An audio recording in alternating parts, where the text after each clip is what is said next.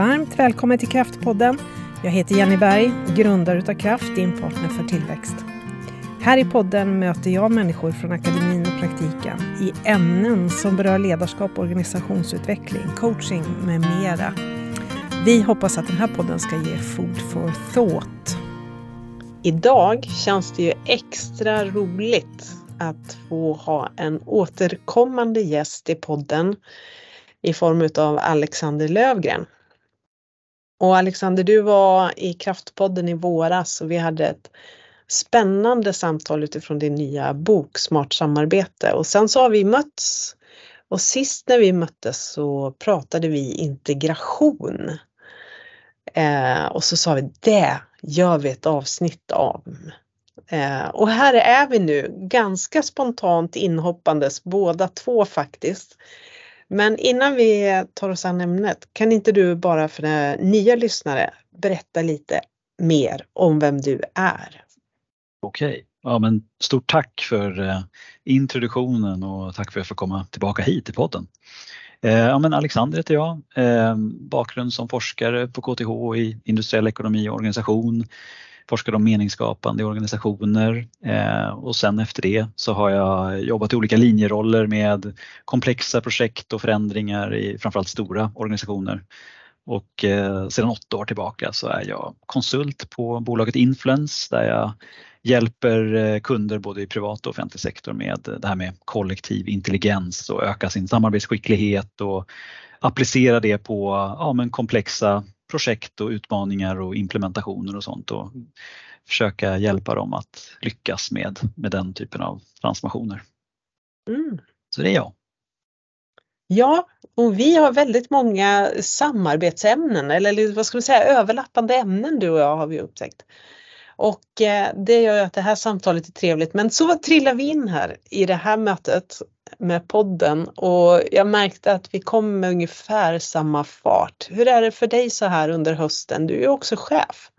Ja precis. jag är tjänsteområdeschef på, på Influence och det är ju klart att nu i de här tiderna när det är lite bistrare tider och konjunkturen är lite tuffare sådär, det märks ju även på konsultmarknaden så det finns mycket att göra, mycket att koordinera och mycket att samtala kring och så. Så det är många sådär klassiskt, många bollar i luften och jag tror många känner så oavsett vad man har för roll just nu att är, man är mitt i terminen och snart är det jul och allt ska hinnas med innan, innan dess och så. Så det, det är full fart men jag har, jag har väldigt kul på jobbet också så det gäller ju att eh, slå fast vid det också och känna att man är privilegierad och får jobba med det som man tycker är roligt.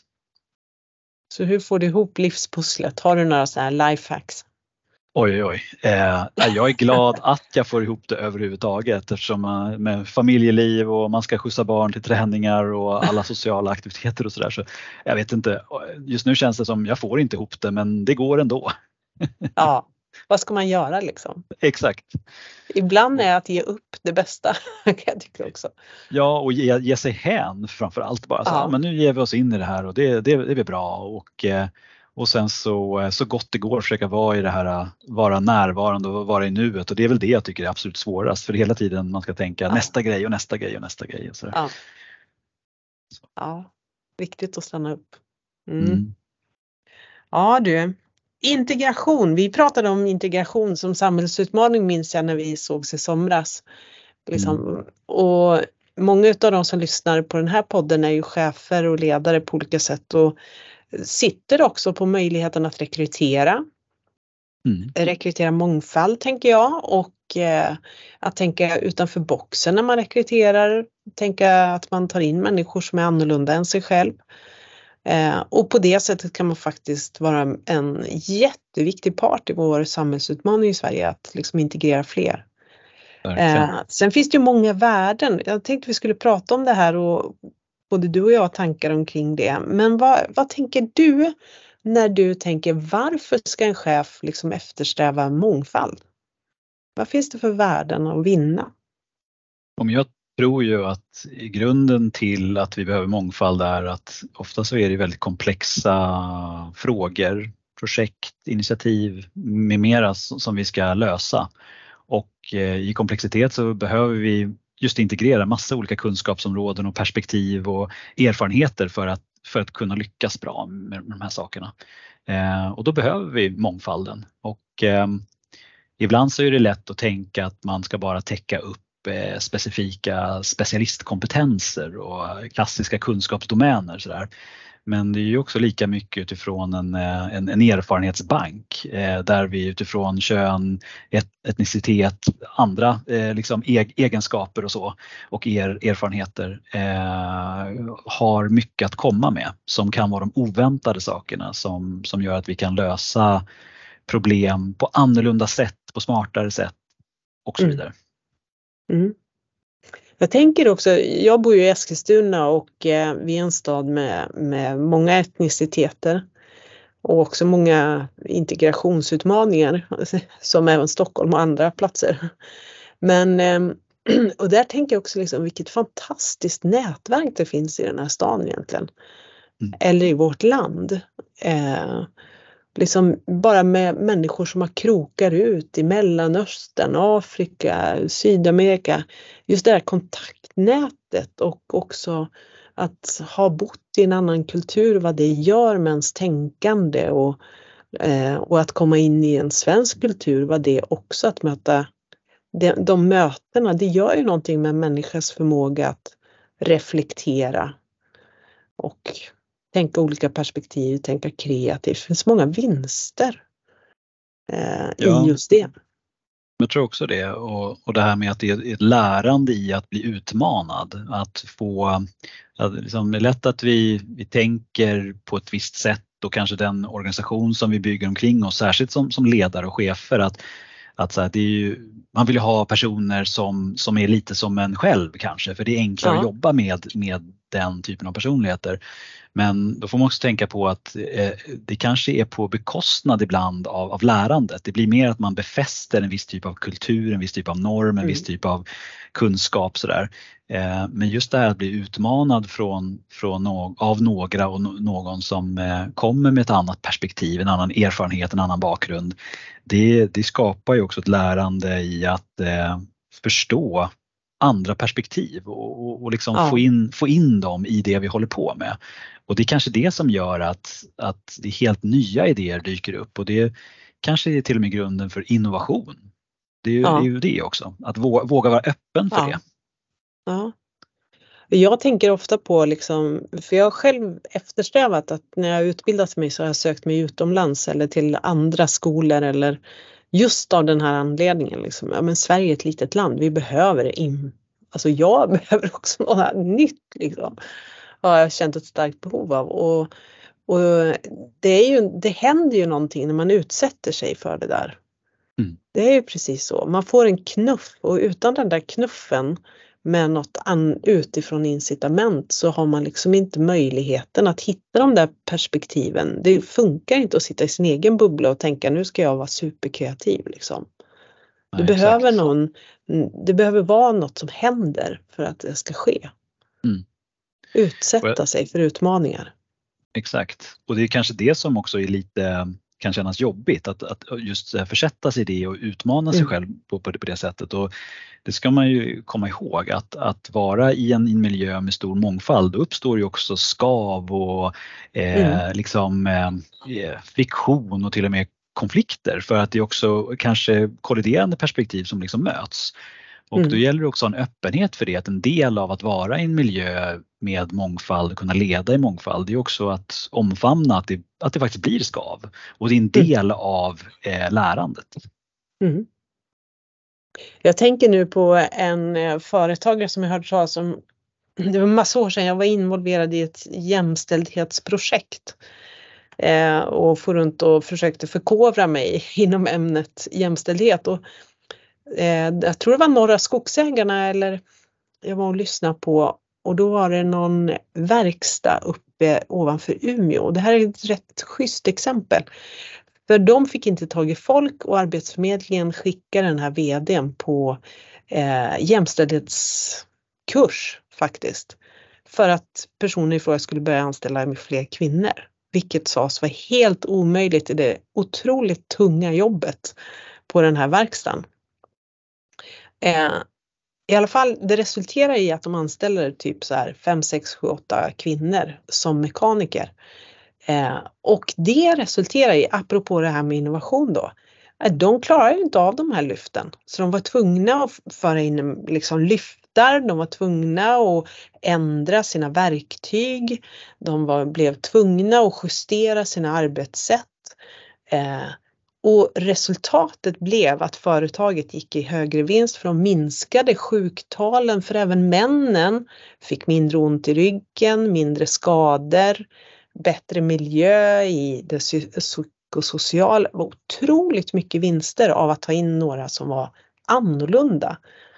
Eh, det var ett himla fint exempel faktiskt. Och det där tror jag, det, det bör vi vara modiga ännu mer. Våga mm. göra det.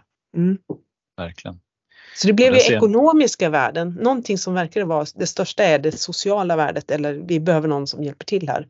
Men det blev otroligt mycket större ekonomiska värden av insatsen mm. liksom, än vad någon hade räknat med. Ja men verkligen. Och jag har länge jobbat inom, inom byggbranschen och där är liksom ett mm. annat sånt, sånt här exempel att där har ju varit det har ju varit väldigt mansdominerat eh, ja. liksom, väldigt länge och sådär. Och det har varit en stor driv eh, från, från, in, från industrin själv, så här, vi behöver få in fler kvinnor och sådär. Och eh, från början var ju det liksom att ja, men det är viktigt utifrån liksom, eh, mångfalden och att det blir mer jämlikt liksom, antal kvinnor och män och sådär. Eh, men det som man också insåg, i alla fall på de ställen där jag har varit, och liksom på själva byggarbetsplatsen och sådär, att få in fler kvinnor blev också att det blev liksom en, en roligare arbetsmiljö för att det blev ja. liksom större variation. Det, det, det blev liksom en det, det blev en, liksom en, en en, dem, en demografi som, som blev mer, mer spännande och inte så mm. endimensionell. Mm. Sådär. Mm. Och det är också det där att det finns andra saker som gör att plötsligt så blev det roligare och en bättre arbets, arbetsplats och trevligare och sådär. Och då presterar man bättre för att det känns roligare. Eh, och mm. det där är också liksom så här, saker som man kanske inte direkt tänker på vilka effekter det sociala får på det liksom ekonomiska resultatet och prestationen och så. Mm. Nej, helt riktigt. Och någon som kommer utifrån och liksom, det är också det där man tar in någon nyanställd eller så här som aldrig har jobbat inom en verksamhet som kommer in och varför gör ni så här? Liksom. Mm. Bara de här enkla frågorna som får alla att tänka att ja, varför gör vi det? Liksom. Precis. Eh, eh, det har vi aldrig ens reflekterat över och så kommer man på något nytt istället. Ja. Um, ja, det finns gott om sådana. Eh, men det är en sak att veta att liksom, okej, okay, vi ska försöka uppnå jämställdhet här eller vi ska försöka uppnå mångfald och så räknar vi som du sa, liksom, vi räknar hur många av annan etnicitet eller hur många bor i centrala Stockholm eller i yttre regionerna, hur många är kvinnor, män, ålder etc. Mm. Men det är ju en helt annan sak om man ska försöka skörda värdet. Jag tycker, det var ju du som sa det här innan samtalet, skörda mångfalden. Hur gör man då? Det är ett bra ord. Hur kan man skörda effekten av det? Vad har du för tankar? Ja, och där tror jag att man, då måste man ju fokusera Eh, på vad är det vi ska uppnå, vad är syftet? Så där? Att, att det inte blir mångfalden för mångfaldens skull. För det är ju, där är det ju mesta så här, då kan man säga så här, vi, vi behöver ta in en mångfald och det, det, det känns bra och eh, det är viktigt för för eh, inte, integration och vad det nu kan vara. Men det är ju faktiskt så syftet i fokus. Så där. Vi, vi behöver mångfalden för att, för att vi ska lyckas. Och då tror jag att man behöver mm. fokusera mycket mer på men olika typer av uppgifter, projekt, initiativ kräver olika former av mångfald. Och då gäller det att förstå vad är det här för ett projekt eller för uppgift och hur komplex är det? Vilka olika perspektiv behöver vi ta in? Vilka olika typer av kunskapsdomäner behöver vi integrera? Eh, mm. Olika typer av erfarenheter och så. Och sen behöver man ju liksom designa eh, uppgiften och projektet eller vad det nu är eh, baserat på den, på den mångfald som liksom behövs och, och tänka utifrån både rollbaserat och eh, olika så här, rådgivande specialistkompetenser och vad det nu kan vara för någonting. Ehm, så jag tror att eh, sätta uppgifterna och människorna i fokus och, och, designa uppgifterna och projekten och så baserat på eh, ställa sig frågan så här, vad är, det vi, vad är det vi vill uppnå här och vad är det vi behöver för det? Och mm. vara lite mer omsorgsfull kring, kring den designen. Mm. När du väljer att, att, säga design, vad är det du liksom lägger i det ordet?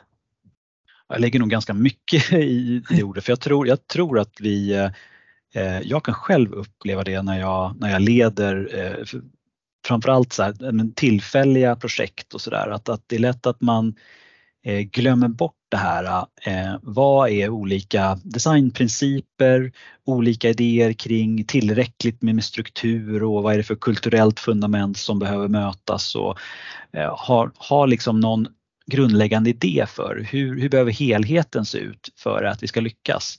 För det är lätt att att det bara blir så här, här är uppgiften, här är metodramverket som vi ska använda oss av och det här är de kompetenser som, som vi behöver få in och sen så kör vi.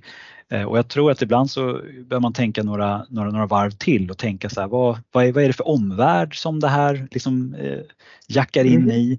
Och mm. vilka, vilka, vilka beroenden har vi till den omvärlden och, och sen så tänka lite grann ut, utifrån då, så här, men vad är det då vi, vi behöver förhålla oss till och vad är det vi behöver här och hur behöver vi då inkludera den, den, den ändamålsenliga mångfald som faktiskt krävs. Mm. Eh, och, då, och då kanske det är mer att man behöver jobba i eh, lite mera dynamiska kluster, konstellationer för olika, för olika saker där olika människor med olika er, erfarenheter och eh, kompetenser samverkar. Så där.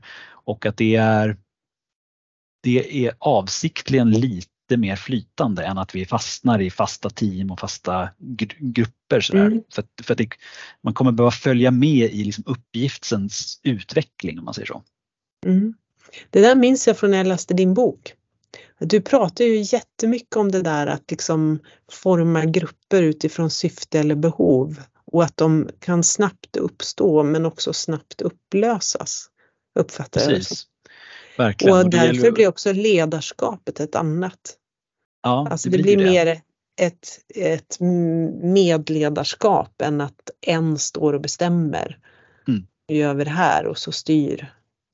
Precis och det blir ju kanske lite mer då fokus på men hur bygger vi en tillräckligt bra samarbetsskicklighet hos oss som individer och eh, eh hur använder vi sedan den samarbetsskickligheten i olika konstellationer som inte kommer vara där liksom teamet XYZ utan det, det kan vara så att vi behöver jobba mycket mera eh, liksom flytande och mer dynamiskt i olika mm. grupperingar. Så där. Och eh, då, då gäller det att ha ett sätt att prata om så här, vad är det som krävs för att vi ska då kunna arbeta tillsammans på ett bra sätt och vad är det vi lovar varandra och hur som tar, vi ansvar för, för liksom ett, ett, ett, bra samarbetsklimat och kanske till och med mm. gemensamma spelregler eller, eller vad det nu kan vara för någonting. Så att man kan jobba med, med liksom mångfald som kan kännas eh, brokigt och svårgreppbart och sådär men bryta ner det till kanske enkla samarbetsvanor och sånt som gör ja. att vi förenklar för att kunna mötas. Och då mm. kanske ledarskapet behöver fokusera mer på att eh, möjliggöra både arenorna för samarbete men också eh, vad är det här eh, kittet och fundamentet som, som vi behöver, behöver skapa, alltså själva, själva mm. förutsättningarna för att mm. vi ska kunna ha ett bra samtal och, och, och samarbeta. Mm. Åh, det här får mig att tänka på så många saker. Eh, eh, när vi pratar spelregler till exempel, någonting som vi jobbar jättemycket med det är ju just det här med att vara noggrannare med förväntningsavklaringar i det här mm. samarbets eh, att liksom vad är min förväntan i varje möte eller samarbete? Vad kommer jag med för förväntan? Vad är mina mm. behov och vad kommer den andra eller de andra med förväntan och att säga det högt?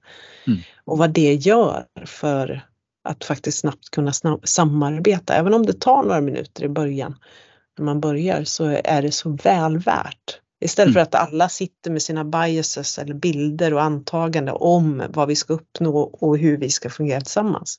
Mm. Att faktiskt synliggöra det, upp på bordet med det och så prata om det. Exakt. Innan man inleder liksom. Och sen så som, som liksom ledare tror jag att man behöver ha ett mer, en mer liksom faciliterande approach. Alltså att ja. eh, mera eh, säkerställa att vi har rätt konstellationer och rätt uppgifter som, som, som, häng, som hänger ihop. Det är tydligt vad syftena med vad olika grupper och, och eh, kluster ska faktiskt ja. åstadkomma. Eh, synliggöra hur eh, olika grupperingar behöver kommunicera mellan varandra och eh, vara eh, en ledare som, som tar ansvar för att skapa både förväntningarna och förutsättningarna för det. Men sen också vara tydlig med att det är ju inte, inte vi som ledare som får allt det här att hända. Vi, vi faciliterar, möjliggör och säkerställer att de rätta förutsättningarna finns där. Men sen behöver vi tillsammans ha en träningsagenda för hur tränar vi oss på att få det här att funka och att det är transparent, öppet, tryggt. Eh, vi delar med oss av perspektiv. Vi eh, tillåter varandra att vara olika och se värdet i det. Vi har överseende med olika saker som vi tycker kanske är egenheter som mm. man tycker man kanske har svårt för och hur man ser bortom dem och sådär.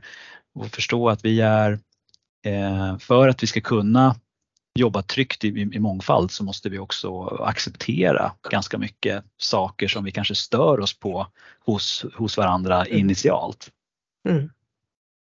Jag fastnar ju när vi pratar ledarskap och du nämner det här med liksom att ledaren är mer en faciliterare och, och sen också behovet av träning av samarbetsskickligheten. Mm. Vi upplever det hur vi i våra utbildningar liksom eh, det är ju fler och fler chefer och ledare som kommer och utbildar sig inom de coachande förmågorna just för att det faktiskt möjliggör det här faciliterandet och att man har som ledare idag faktiskt ett ansvar för att utveckla sina medarbetare. Mm. Eh, det vill säga ett ansvar för lärandet. Som det, så var det ju inte för 20 år sedan. Det var ju ingen som tänkte så nästan, upplevde jag i alla fall. Nej. Men men idag så handlar det om att ledare är mer tränare, coacher, faciliterare av processer mm. eh, och relationer och samarbetsytor än, eh, än någonting annat. Exakt. Uppdraget är att egentligen vara tjänande ledare av specialister mm. på väldigt många håll. Verkligen. Och hur kan man vara det på ett bra sätt? Då? Ja. Mm.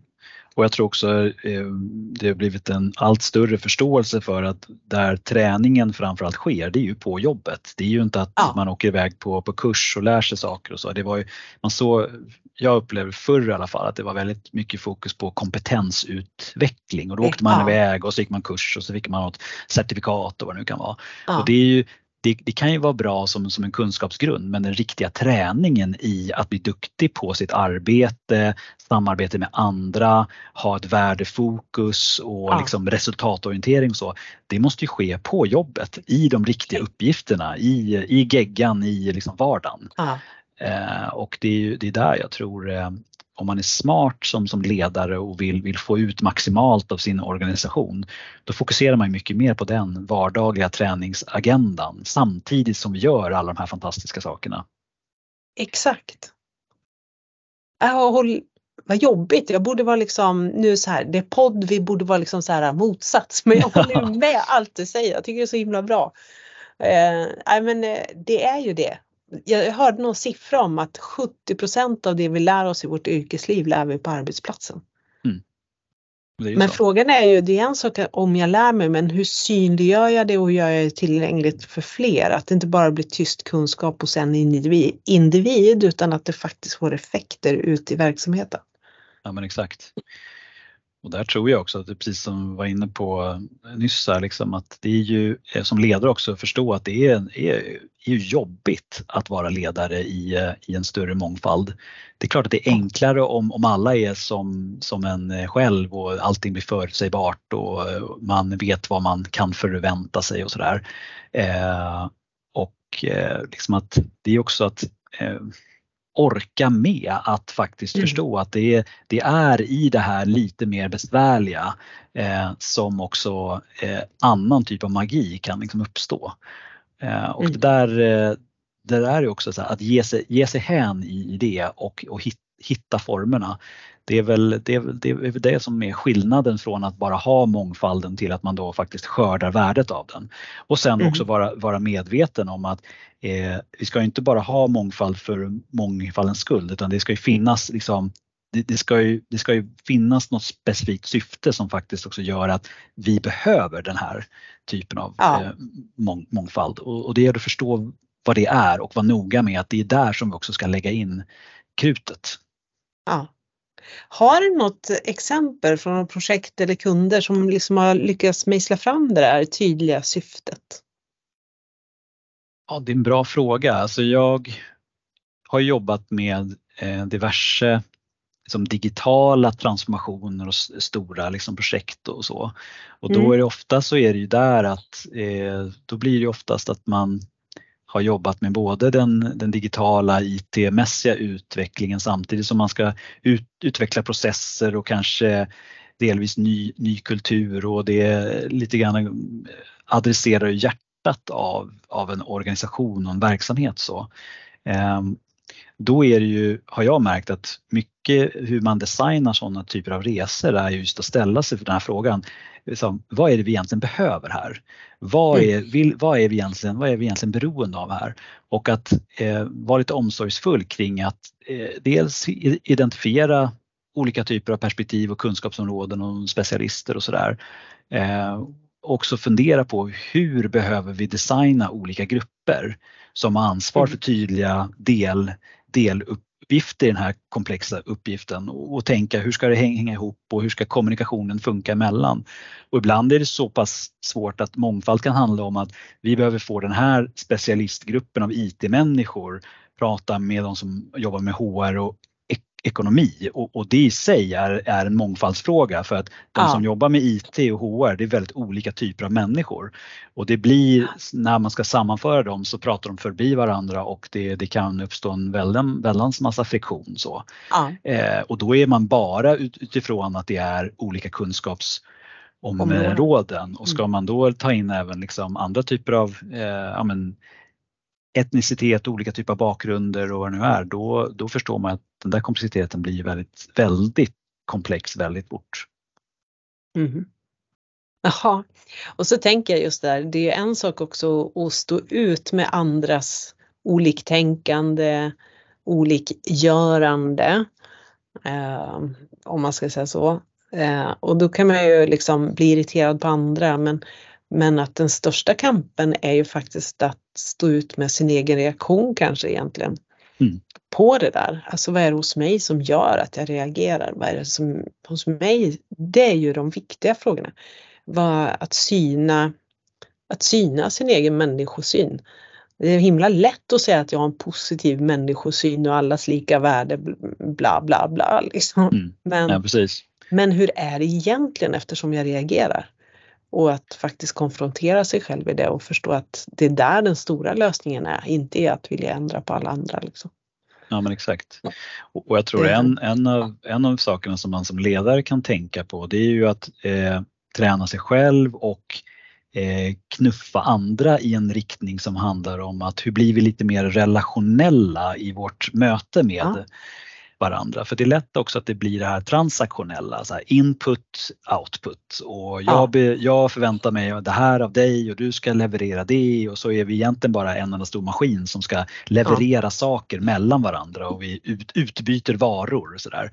Eh, och jag tror att vi behöver ha ett mer relationellt förhållningssätt till varandra och förstå varandra. Vi är människor av kött och blod med olika eh, kunskaper, drivkrafter, eh, motivation, vad det nu är. Ja. Och, att, och att förstå att vi, vi drivs och motiveras av väldigt olika saker beroende på vilka vi är som in, in, individer och i det eh, förstå att det är också nyckel till att locka fram den här, det här bra samarbetet och den här fantastiska gemensamma prestationen och så. Eh, men då måste vi också ge oss eh, tid och ta oss tid för att eh, lära känna varandra. Det är ju det är så enkelt. Ja, och att faktiskt prata om vad som är viktigt för oss, våra värderingar. Ja. När det kommer till motivation och våra olikheter, att förstå drivkrafterna. Mm. Eh, och den där tiden, den är ju en utmaning. Mm. Är den. Men också en utmaning för att jag upplever att vi är ganska ovana. Vi för ganska många ytliga samtal men den här typen av samarbetsskicklighet, den kräver ju faktiskt ett samtal som går lite mer under ytan, lite mer under skinnet på oss för att skapa den egentligen psykologiska tryggheten som krävs för det samarbetet. Exakt. Tänker jag. Ja men det är verkligen så. Och mm. att just det här när, vi pratar om att lära känna varandra, då är det ju eh, det är, det är ju så många dimensioner av, av det. Det är ju både liksom ja, men, anledningen till att vi har valt att, att eh, vara på en viss arbetsplats. Eh, eh, vad, är det, vad är det för något i vårt arbete kring syftet som vi går igång på? Eh, vår liksom, inställning till, till samarbete och till liksom, det här med att vara en del av ett eh, eh system, för det är vi ju alla. Ja. Liksom, sådär. Ja. Det, det, det, kan vara många, många olika, olika saker och kommer man då från, från andra kulturer som är, men, eh, vi i Sverige exempelvis, vi är ganska vana vid platta organisationer och icke-hierarkiskt sätt och så. Eh, och kommer man från andra kulturer som är mer hierarkiska och sådär så, så kan det bli clash liksom och då är det förståelse för det och, och liksom, då behöver vi mötas i det. Och där behöver man ju inte ens åka särskilt långt för att det ska bli crash. Bara svenskar och danskar kan ju ha lite utmaningar i just när det gäller konsensus och rakhet till exempel. Mm. Verkligen. Och kommunikation. Och det är ju det som är så intressant det här med, med mångfald. Det behövs inte så, eh, så mycket olikhet för att det ska Nej. uppstå liksom, svårigheter och friktion.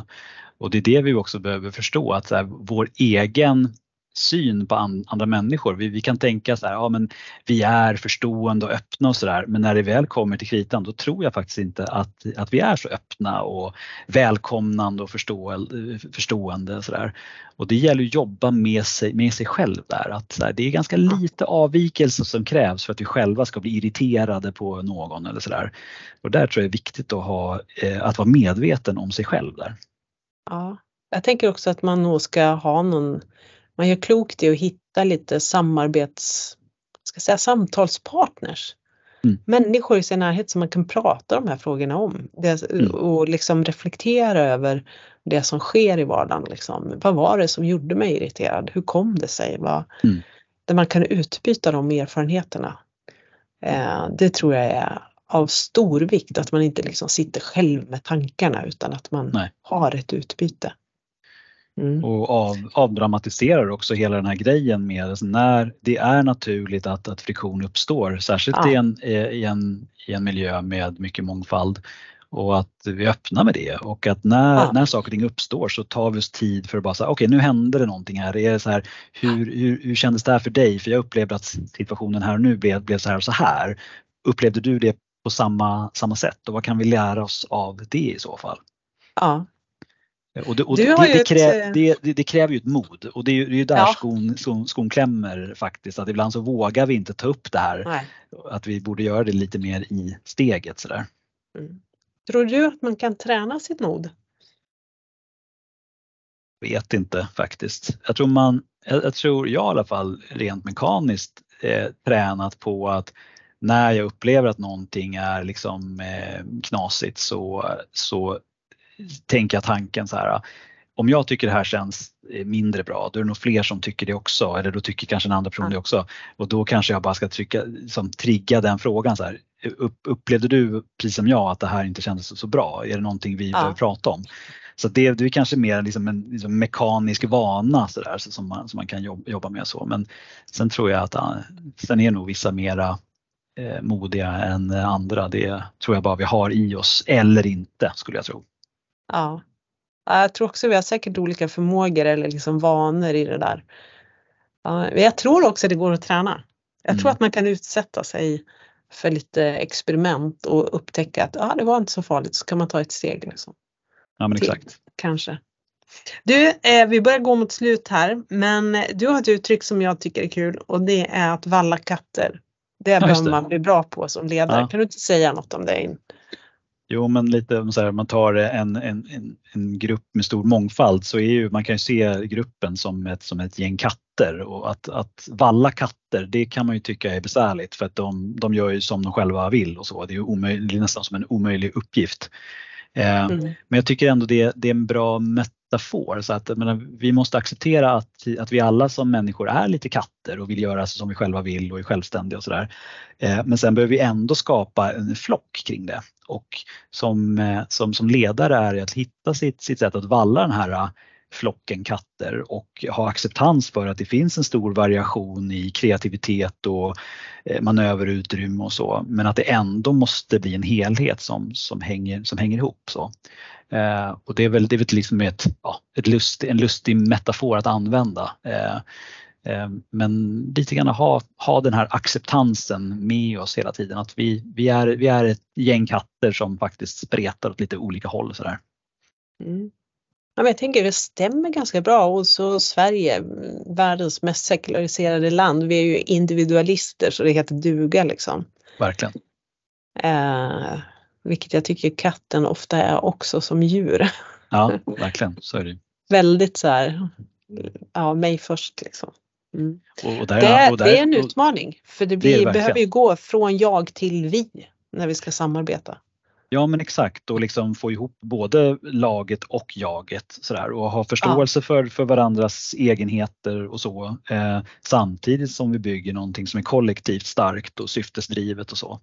Och att ja. det behöver inte vara en, en motsättning i det hela men då måste vi också återigen då utifrån ledarskapsdimensionen då måste vi designa arenorna för samarbete, designa vårt eget ledarskap, eh, lägga li, lite mera eh, liksom tid och ansträngning och omsorg kring utformningen av det hela för att det kommer inte att det kommer inte lösa sig av sig själv. Det, det, det kräver ganska mycket idéskapande och ja. Eh, ja faktiskt arbete. Mm. Ja precis. Alltså om du skulle skicka med någon fråga till en chef och ledare som lyssnar på oss nu eh, i det här ämnet, vad skulle du skicka med för fråga? Oj, vad skulle jag skicka med då? Nej men om man har ställt sig själv frågan liksom kring den, den mångfald som, eh, som man själv har i sin egen organisation och den organisation som man själv försöker leda. Har man liksom tänkt tanken just kring hur, hur utformar jag uppgifter, projekt, eh, vad det nu är, organiseringar eh, baserat på den, på den liksom komplexitet som är. Och tänker eh, baserat på det, så här, vad, är, vad är ändamålsenlig mångfald här för att vi ska lyckas? Och att den typen av design, den ser ju väldigt olika ut beroende på vad det är för något vi ska uppnå. Vad är det för syfte som vi, som vi strävar efter? Mm. Så den, det är väl en, en sån fråga som, jag, som man liksom ändå kan ta med sig och titta på sin organisation lite utifrån och in. Både mm. så här, ja, men uppgift, människor, en, ändamålsenlig mångfald och vad är det vi faktiskt behöver uppnå här och vad, vad krävs för det? Mm. Mm, jag vill haka på där just att vara tydlig om målet. Vad är dina, alltså syftet, målet med mm. den här samarbetsgruppen eller den grupp eller team som ska jobba ihop. Det är där man kan få ihop de här katterna. Mm. att målet istället för detaljer eller eh, rena uppgifter. Målet, det långsiktiga och det helheten. Mm. Om jag skulle skicka med en fråga, då skulle jag nog skicka med frågan när reflekterar du? Liksom? Mm. När ger du dig tid att, eh, att backa, ställa sig lite utanför, stå vid sidlinjen, notera vad som händer i omvärlden men också vad händer i dina team, bland dina grupper, vad, du backar lite, vad är det du märker? Vad mm. behöver du justera i din egen design av ditt eget ledarskap för att det ska fungera bättre? Ta ögonen väldigt, på sig själv. Mm. En väldigt bra fråga. Mm. Vilket spännande och roligt samtal. Ja, verkligen. Mer integration. Mer både kom integration. kompetens, komplexitet, etnicitet. Det vore härligt att se i Sverige. Mm, håller med. Tack så jättemycket Alexander. Stort Både tack. du och jag ska eh, skynda vidare. Ja men exakt, precis. Det var jättehärligt att få stanna upp och få reflektera kring det här ämnet. Det, det, det är både svårt och spännande och eh, inse det att det är ju, man behöver ju ta sig tid för att tänka kring det här lite. Eh, och inte ta både så här, inte ta mångfalden för givet och sen eh, att, man, att man inte heller glömmer bort då just det här att vad gör vi med det? Vad, ja. vad, vad, varför, varför är det så, så viktigt? Och sätter vi det mångfalden i rätt, i rätt riktning och rörelse. Ja. Ja. Ja du, jag tror att vi eh, säger tack här och så sätter vi de här mångfaldsbollarna i rullning tycker jag med lite mm. sköna initiativ framöver. Och du och jag lär säkert mötas igen tänker jag. Ja, verkligen, det gör vi. Stort tack! Stort tack! Mm. Tack till dig som lyssnar också. Väldigt roligt att ha en fin vecka.